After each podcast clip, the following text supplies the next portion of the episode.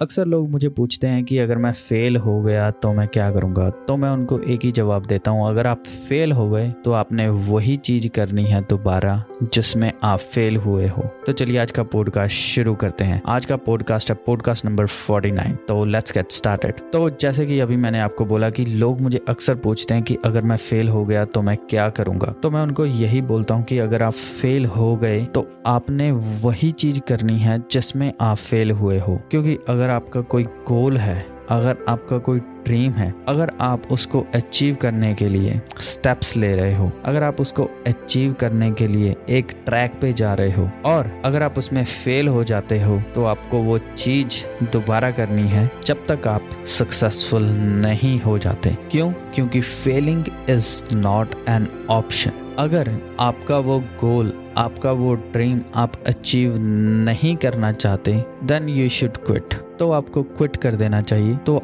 आपको अपने गोल्स के ऊपर काम करना बंद कर देना चाहिए। बट अगर आप अपने गोल को या ड्रीम को अचीव करना चाहते हो, आपको वही चीज़ दोबारा करनी है ताकि आप सक्सेस हासिल कर पाओ। और जब दूसरी बार आप उसको ट्राई करोगे तो आपको उसको इनोवेटिव तरीके से ट्राई करना है। आपको उसको अलग तरीके से ट्राई करना है, लेकिन आपको करनी वही चीज़ है। आप दूसरी बार फेल हुए, तीसरी बार फेल हुए, चौथी बार फेल हुए, पांचवी बार फेल हुए आपको अलग अलग तरीके से वही चीज़ ट्राई करते रहना है। उसी से आप सक्सेस हासिल कर पाओगे, उसी से आप शिखर तक पहुँच पाओगे। और अगर आप फेलियर को एज अ ऑप्शन लेके चल रहे हो कि अगर मैं फेल हो गया तो मैं गिव अप कर दूँगा तो आप कभी भी सक्सेसफुल नहीं हो पाओगे। Because you are already considering failure as an option तो फेलियर को कभी भी ऑप्शन मत रखो। लाइक फ़ेमस आर्नोल्ड शिवाजनेगर ने कहा है always have a plan A never have a plan B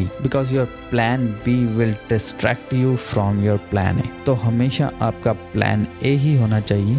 failure कभी भी ऑप्शन नहीं होनी चाहिए और सक्सेस हमेशा आपका गोल आपका एम आपका टारगेट होना चाहिए so that you can live your dream life the way you want to तो उम्मीद करता हूँ आपको ये पॉडकास्ट पसंद आया होगा। अगर आपको ये पॉडकास्ट पसंद आया है तो इस पॉडकास्ट को शेयर करिए। इस पॉडकास्ट को सब्सक्राइब करिए। तो at the end I see you next podcast